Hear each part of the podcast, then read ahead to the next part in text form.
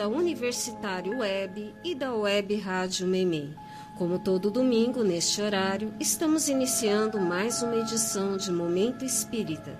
51 anos no rádio. E atenção para os temas que vamos abordar nesta edição. A diferença entre Deus que castiga e o Deus que perdoa. Somente o exercício do amor nos leva, eleva espiritualmente. Onde está a semelhança entre Deus e o homem? O que Jesus quis dizer com Eu sou o caminho, a verdade e a vida. O trabalho é lei divina que aproxima o homem de Deus. Passes diários e reuniões de estudo à noite no caminho de Damasco.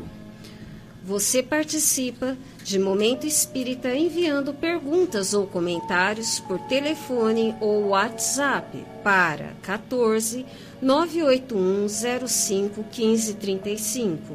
Mande sua mensagem agora. O livro que vamos sortear hoje, ao final da edição, Uma Jornada para a Transformação, é um romance do espírito Daniel, recebido pela médium Vanir Matos Torres, do Lumen Editorial. Ligue já e concorra a esse livro. Nosso contato é o 981 05 1535 DDD 14.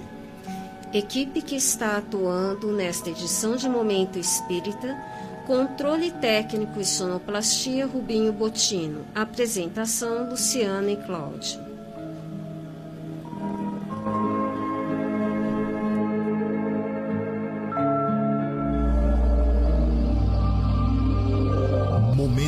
Espírita. Um tempo de paz.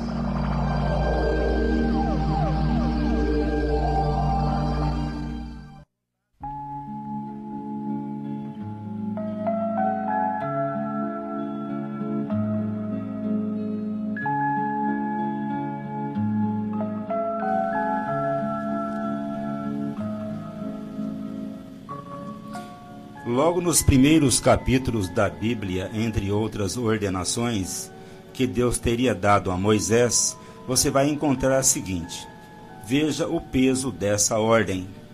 Ordena aos filhos, ordena aos filhos de Israel e dize-lhes: Quando tiveres atravessado o Jordão, entrando na terra de Canaã, exterminai todos os habitantes daquele país, quebrai os padrões, reduzi as estátuas a pó e devastai todos os lugares altos, purificando a terra e habitando nela, porque eu vou-la dei em possessão, e a repartireis entre vós por sorte. Ao ler estes primeiros três versículos do capítulo 33 do livro de Números da Bíblia e outros semelhantes do Antigo Testamento, você vai deparar com um Deus vingativo, violento e impiedoso, que no anseio de proteger um povo faz tremer o mais cruel dos homens. Naquele cenário, a fúria divina era tão grande e assustadora que o próprio Moisés, num capítulo do Êxodo, teve que intervir, pedindo a Deus clemência ou moderação em relação aos hebreus que se rebelaram. No entanto, ao ler o relato de indescritíveis ordens de massacres e extermínio, precisamos considerar que eles se referiam a uma época muito recuada da história, mais de 3.300 anos atrás, em que o homem, ainda na infância da humanidade, com uma compreensão muito limitada da vida, não era capaz de conceber o Deus além dos seus limitados e imperfeitos atributos humanos.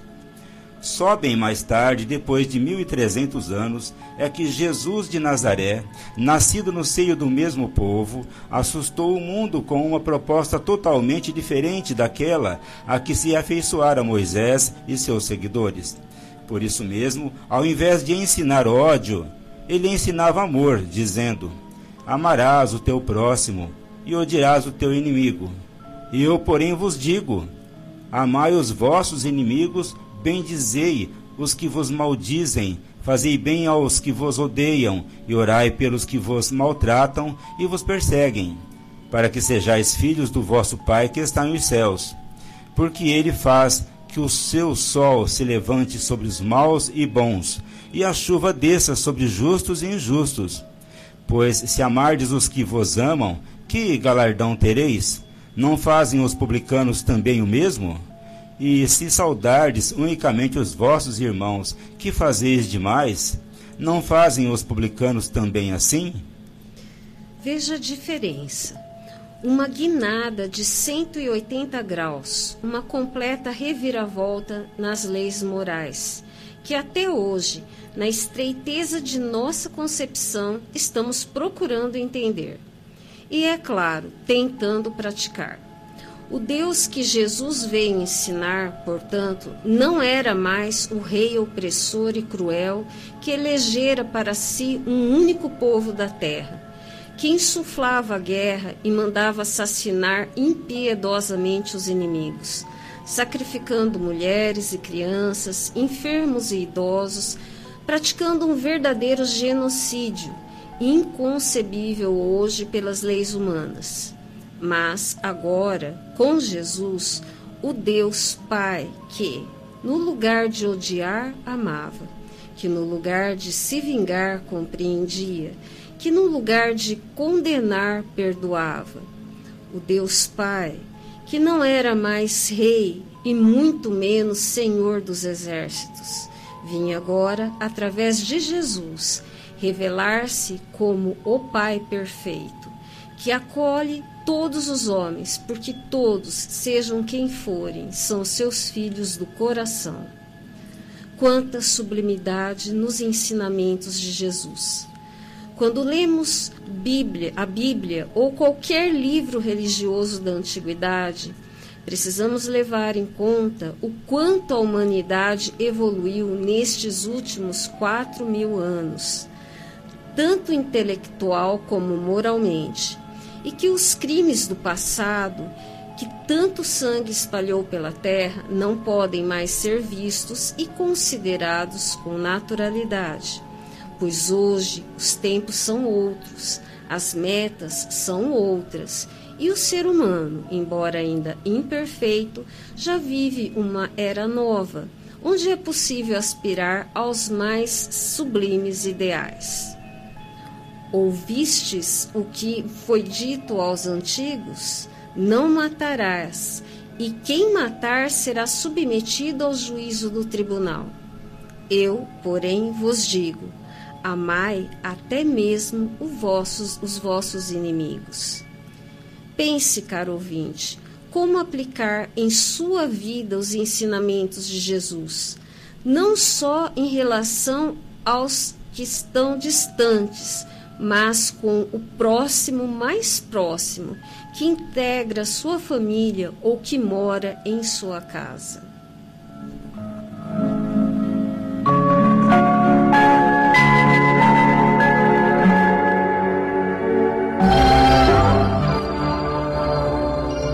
Momento Espírita. O rádio é do ouvinte.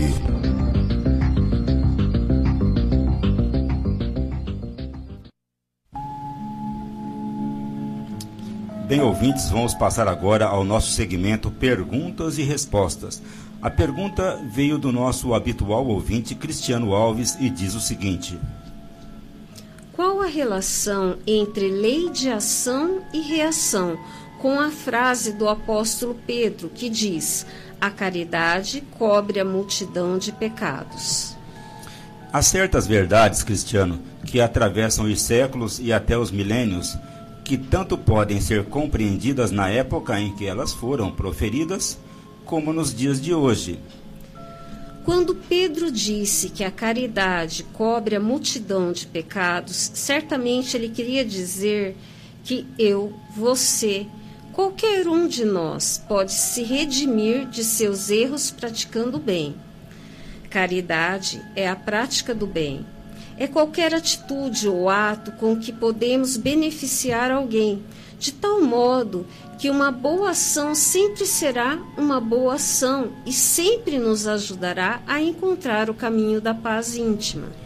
Lei de ação e reação, também conhecida como a lei de causa e efeito no campo moral, é uma lei da natureza, segundo o qual segundo a qual nada acontece por acaso, ou seja, se eu praticar uma boa ação, colherei uma boa ação em meu favor. Mas se eu fizer o mal, mais cedo ou mais tarde serei vítima do mal. Em nossa vida, cristiano, geralmente agimos no bem e no mal. No bem, quando queremos ajudar, no mal, quando pretendemos prejudicar. Se fizermos um retrospecto do que já fizemos, vamos perceber, portanto, que já praticamos boas e más ações. As boas ações nos engrandecem, porque atendem plenamente aos conselhos de nossa consciência. Quando agimos pelo bem de alguém, sentimos-nos realizados como pessoas, pessoas humanas, filhos de Deus. Quando agimos mal, sentimos um mal-estar que parte da consciência culpada. É claro que a consciência culpada quase sempre não se revela imediatamente ao ato praticado. Ela pode se manifestar mais tarde, mas tudo é uma questão de tempo. Já vimos muita gente arrependida que, nos derradeiros momentos de sua vida, pediu para chamar uma pessoa de quem precisava do perdão.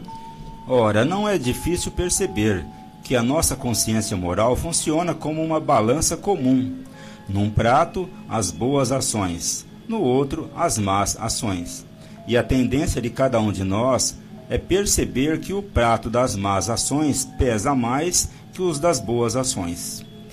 É quando, sufocados pelo arrependimento pelo remorso, pedimos socorro, porque não queremos partir deste mundo com uma dívida que pesa em nossa consciência. No entanto, nem sempre vamos resolver esse problema apenas chamando alguém para pedir perdão.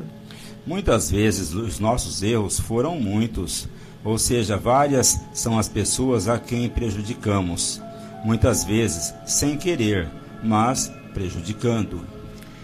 Desse modo, o apóstolo Pedro chama a atenção dos seguidores de Jesus para que não partam desta vida com a consciência pesada, que procurem resolver seus problemas ainda nesta, nesta encarnação.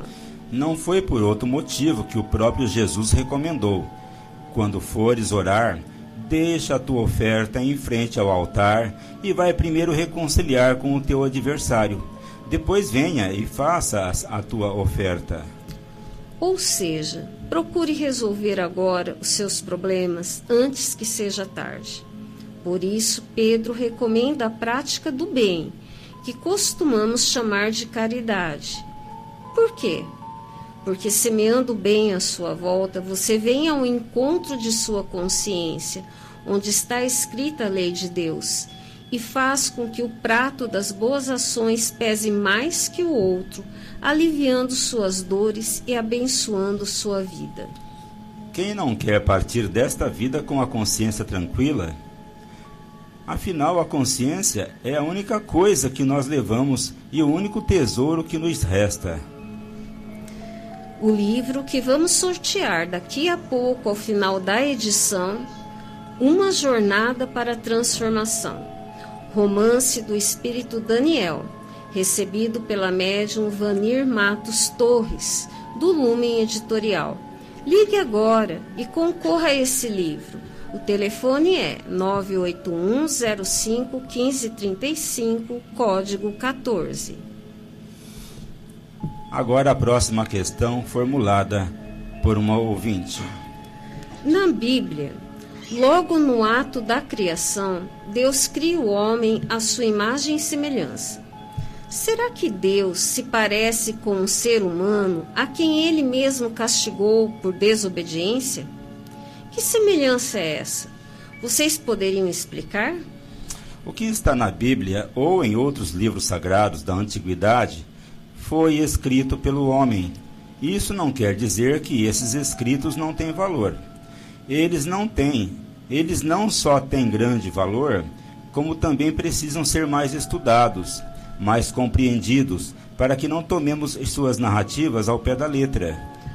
Os historiadores, de uma maneira geral, calculam que os primeiros textos bíblicos foram escritos por volta do século V a.C enquanto que as narrativas da Gênese e textos seguintes se referem a muitos séculos antes, quando ainda não havia escrita.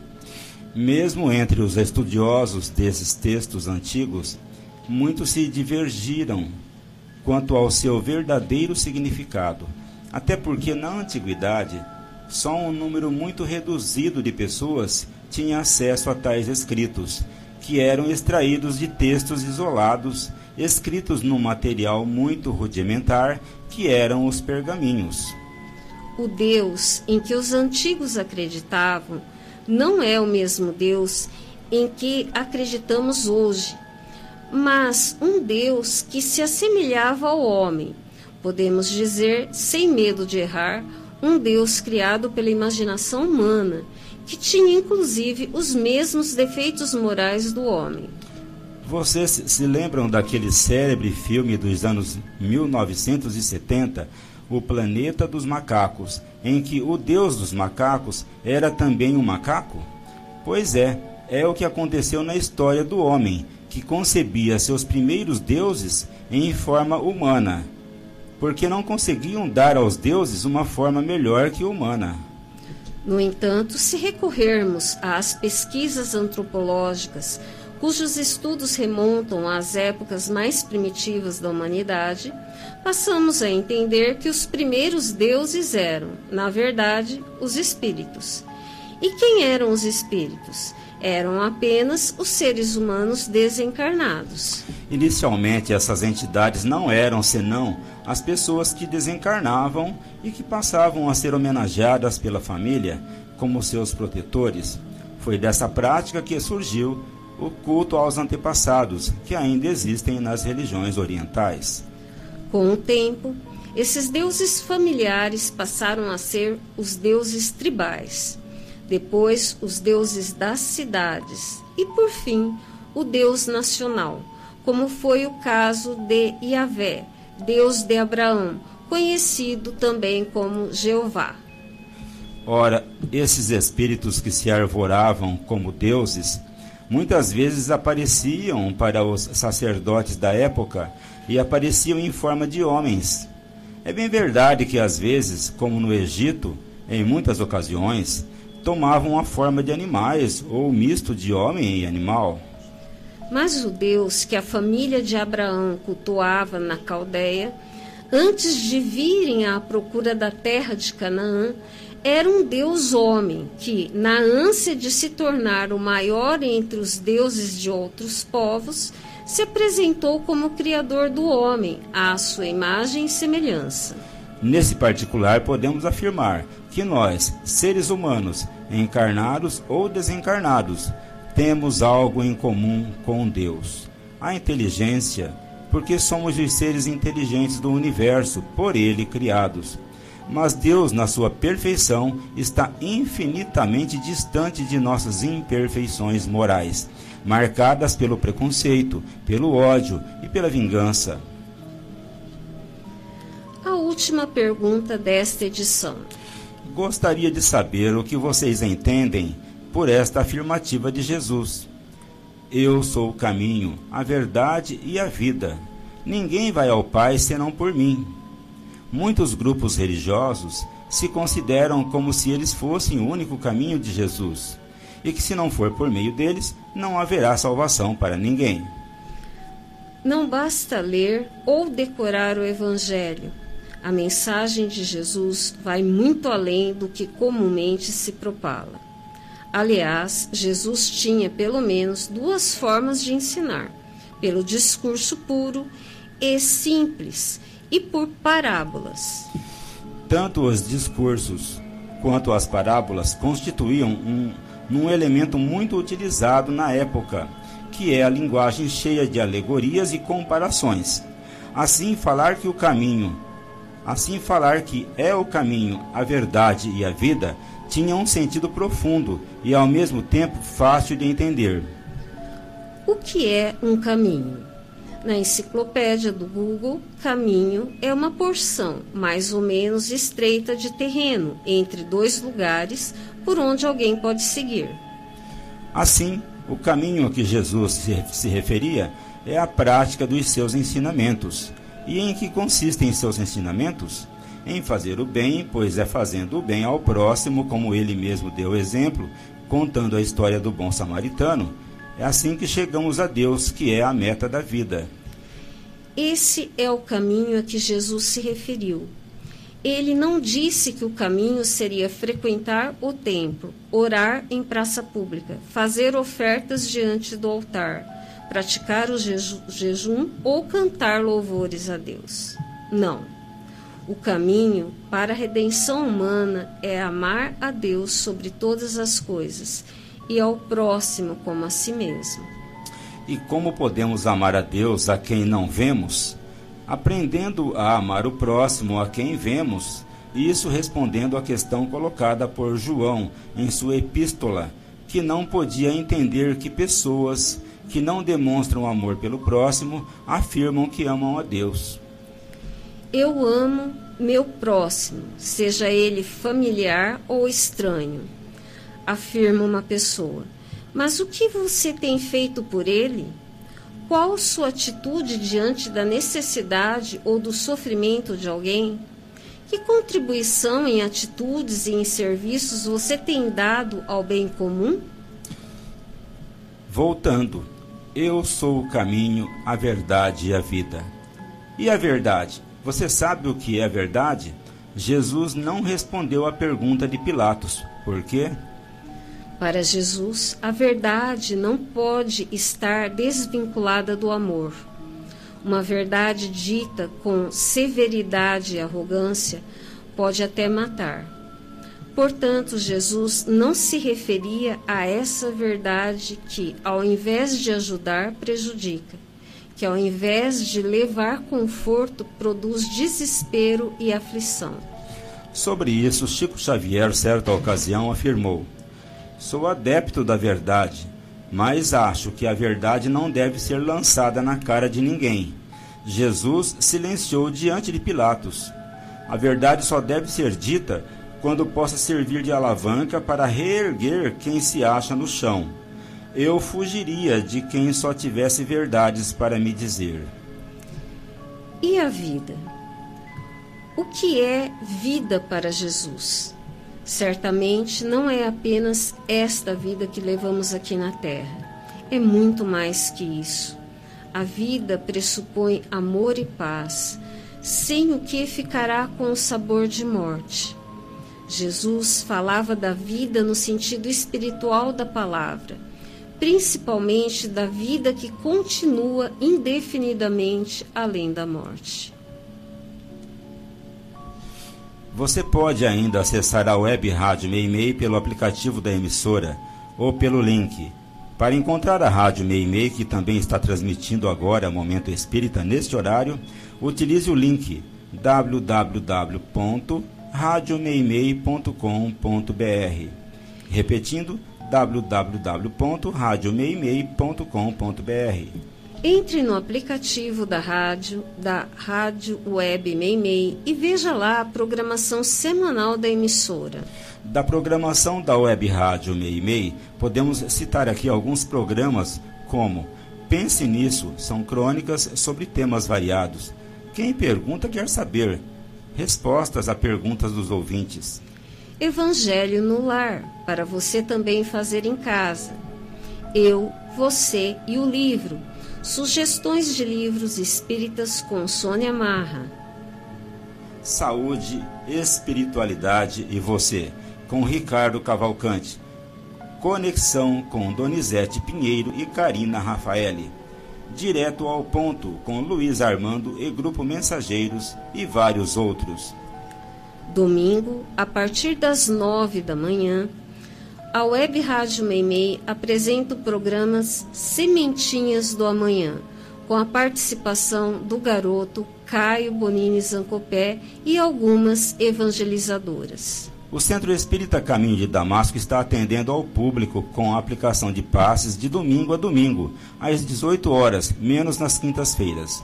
As crianças acompanhadas dos pais ou dos responsáveis tomarão o passe às 17 horas e 30 minutos. Os adultos que quiserem ser atendidos pessoalmente para uma conversa particular por um dos atendentes, podem comparecer no horário do passe para agendar a conversa, ou meia hora antes, se quiserem ser atendidos no mesmo dia. As reuniões públicas às 20 horas. Nas segundas-feiras, estudamos o Livro dos Espíritos. Nas quintas-feiras, reflexões sobre o Evangelho segundo o Espiritismo. Sexta-feira, leitura e reflexão sobre obras de André Luiz. Atualmente estamos lendo a obra Obreiros da Vida Eterna, de André Luiz, da série Nosso Lar. A Biblioteca Batuíra está aberta para atender gratuitamente o público no mesmo horário do passe, a partir das 17 horas e 30 minutos.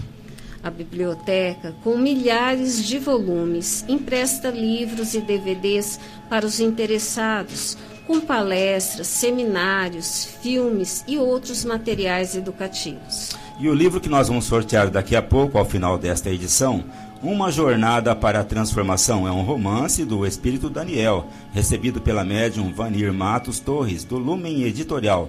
Ligue agora e concorra a esse livro 98105 1535 no código 14.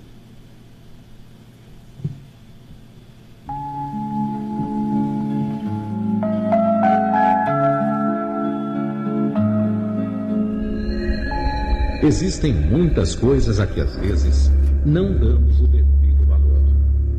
A vida, por exemplo. A vida é uma bênção divina. Através dela, podemos ser felizes e proporcionar a felicidade aos outros. Por isso, é preciso defender a vida, a nossa vida e a do próximo. Pena de morte, aborto, suicídio e eutanásia são formas de violência contra a vida com as quais não podemos concordar. Lutemos em defesa da vida. Pena de morte. Um crime não justifica outro crime. Diga não. Suicídio. Um gesto infeliz. Dê uma chance a você mesmo. Existe sempre alguém para ajudá-lo. Aborto. Um ato de covardia. A vítima não pode defender-se. Eutanásia. Uma ação criminosa. Com confiança em Deus e o firme desejo de obedecer suas leis, a vida terá outro sentido. Mensagem em defesa da vida. Apoio. Federação Espírita Brasileira.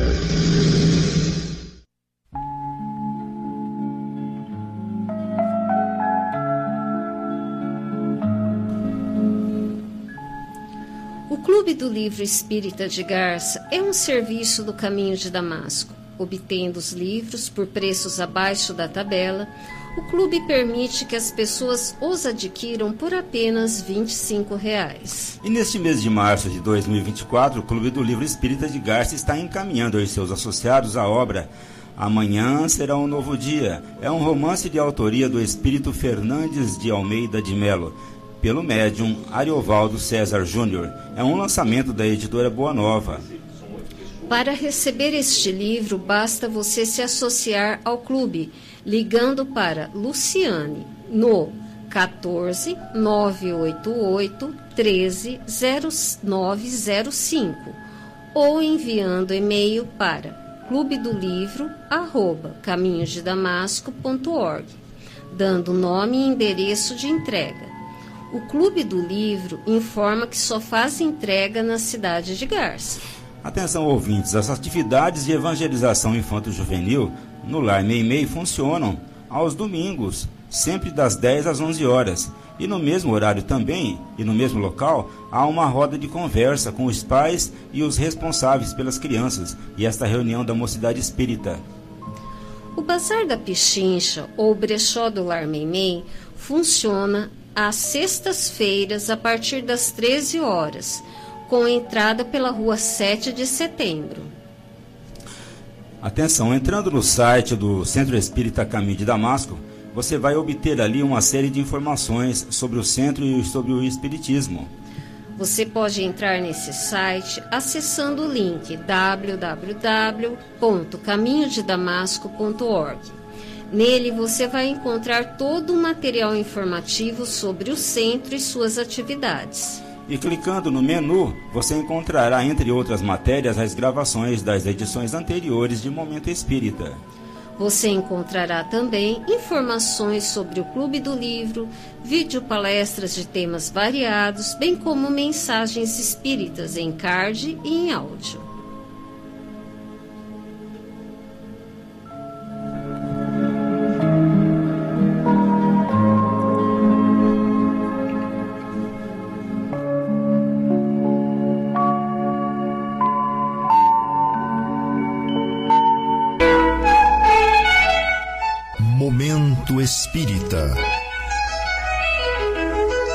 Mensagem para a nova era.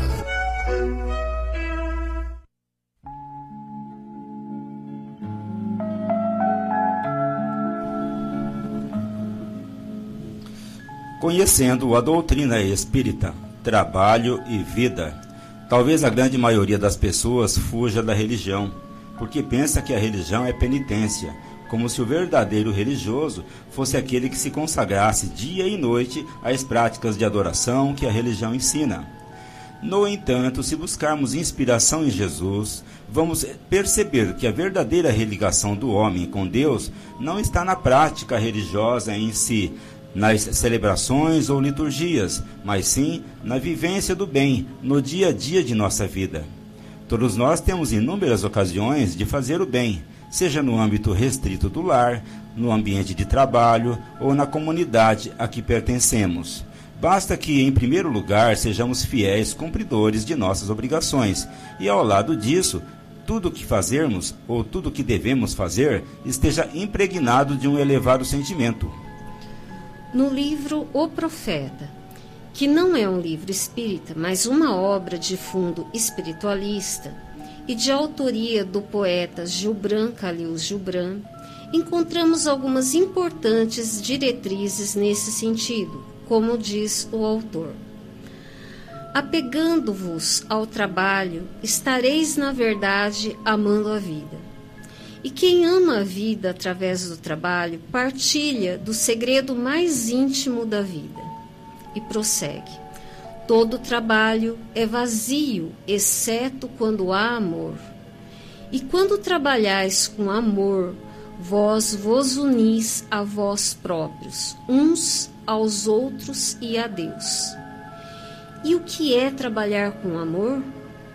É tecer o tecido com fios desfiados de seu próprio coração, como se o vosso bem-amado fosse usar esse vestido é construir uma casa com afeição, como se vosso bem-amado fosse habitar essa casa. É semear as sementes com ternura e recolher a colheita com alegria, como se vosso bem-amado fosse comer-lhes os frutos. É por em todas as coisas que fazeis um sopro de vossa alma e saber que todos os abençoados mortos vos, vos rodeiam e vos observam.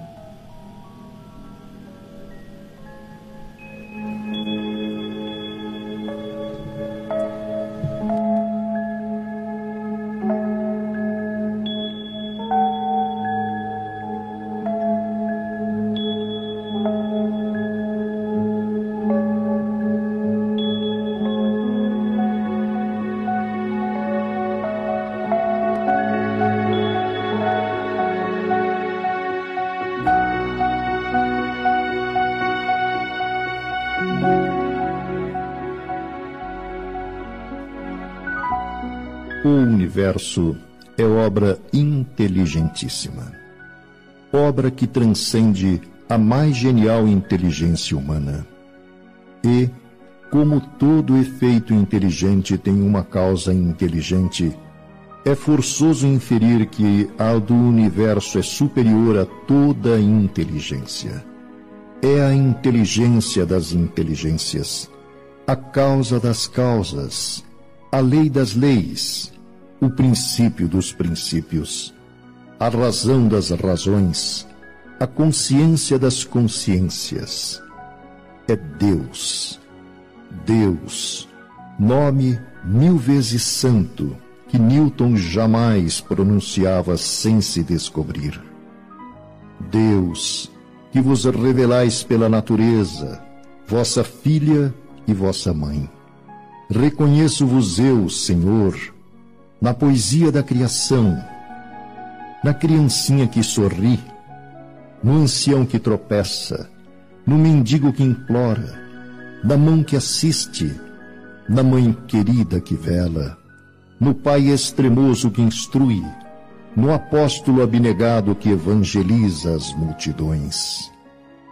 Deus, reconheço-vos eu, Senhor, no amor do esposo, no afeto do filho, na estima da irmã, na justiça do justo, na misericórdia do indulgente, na fé do homem piedoso, na esperança dos povos, na caridade dos bons, na inteireza dos íntegros. Deus, reconheço-vos eu, Senhor, no estro do vate, na eloquência do orador, na inspiração do artista, na santidade do mestre, na sabedoria do filósofo e nos fogos eternos do gênio. Deus, reconheço-vos eu, Senhor, na flor dos jardins, na relva dos vales, no matiz dos campos, na brisa dos prados, no perfume das campinas, no murmúrio das fontes, no rumorejo das ramificações menores e maiores das árvores, na música dos bosques, na placidez dos lagos, na altivez dos montes, na amplidão dos oceanos e na majestade do firmamento. Deus, reconheço-vos eu, Senhor, nos lindos antélios, no íris multicor, nas auroras polares, no argêntio da lua, no brilho do sol, na fulgência das estrelas, no fulgor das constelações. Deus, Reconheço-vos eu, Senhor, na formação das nebulosas, na origem dos mundos, na gênese dos sóis, no berço das humanidades, na maravilha e no esplendor e no sublime do infinito. Deus, reconheço-vos eu, Senhor, com Jesus, quando ora, Pai nosso que estais nos céus, ou com os anjos quando cantam. Glória a Deus nas alturas, paz na terra aos homens e mulheres de boa vontade.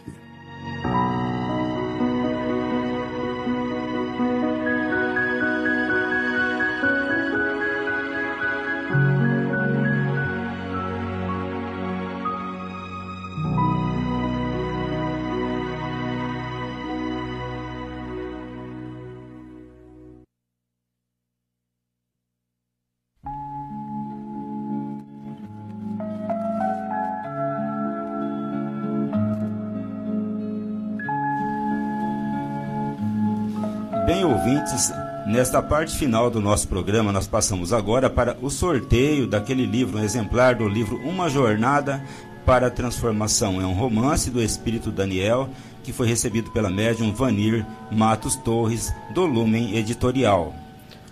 O livro saiu para o ouvinte Cristiano Alves, da cidade de Vera Cruz. Nossos parabéns, Cristiano, e muito obrigado pela participação, não só sua, como de todos que entraram em contato conosco durante essa edição. Estamos encerrando agora mais uma edição do nosso programa Momento Espírita, já agradecendo aqui a sua amável audiência e atenção. Não saiam da emissora. Os que continuarem sintonizados na Universitário Web vão assistir em seguida, os programas Perspectiva, Cinco Minutos com Você e História de uma Mensagem. E ao final desta edição, Momento Espírita deseja a você e a todos os seus a saúde e a paz. E para encerrarmos agora, é mais uma mensagem espiritual na voz de Chico Xavier.